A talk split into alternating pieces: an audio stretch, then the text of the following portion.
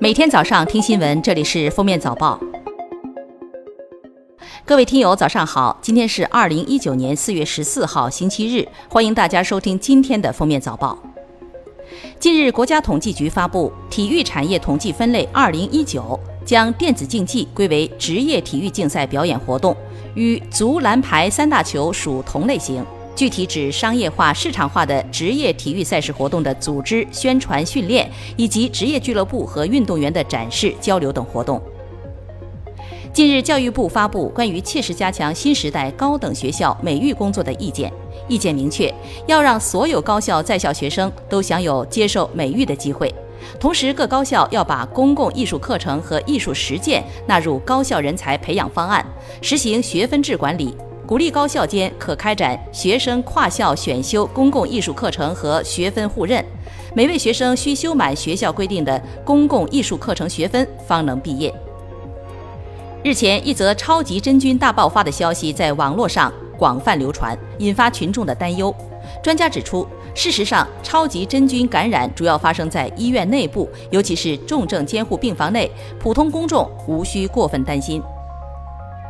国家煤监局局长黄玉志近日在全国煤矿安全培训工作现场会上表示，煤矿井下属于主营单位，原则上井下不允许使用劳务派遣工，应在三年内逐步取消井下劳务派遣工。今年三月，广西南宁六名驴友在大明山探险失联，因擅闯保护区核心区，获救后每人被罚三千五百元。驴友不服，认为自己是迷路没办法。保护区工作人员称，驴友行走的线路有警示牌，不服处罚可以要求举行听证会或者申诉。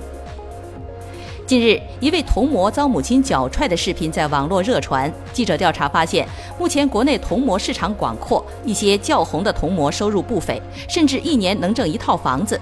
而市场火热的背后，却是包括家长、商业机构对儿童权益的漠视。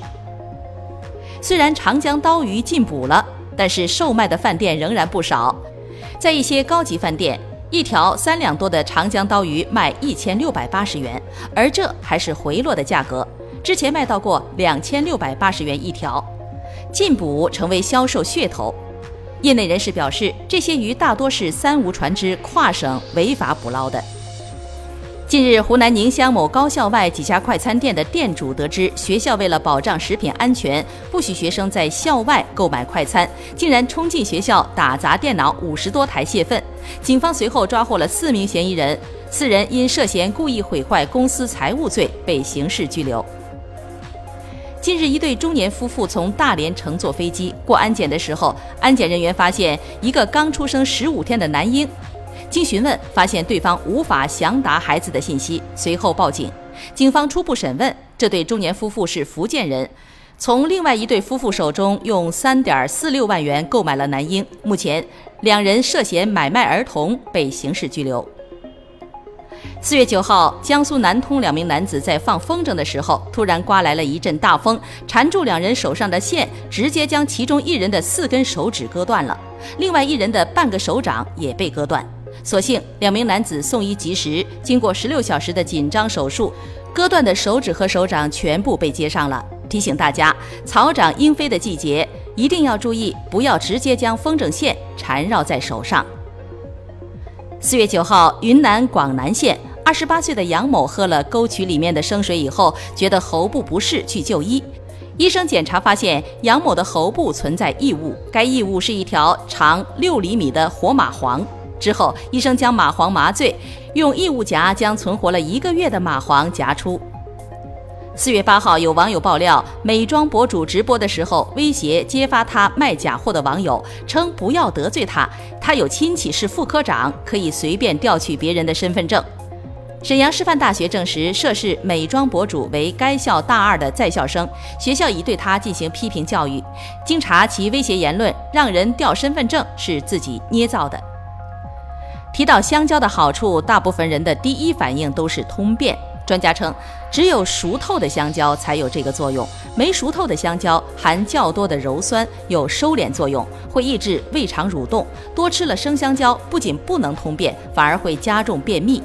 一般来说，表皮有黑斑，但是内里质地并未改变的香蕉最好。如果黑斑过多，果肉呈现黑色，就说明香蕉熟过头了，已经开始腐烂，最好不要食用。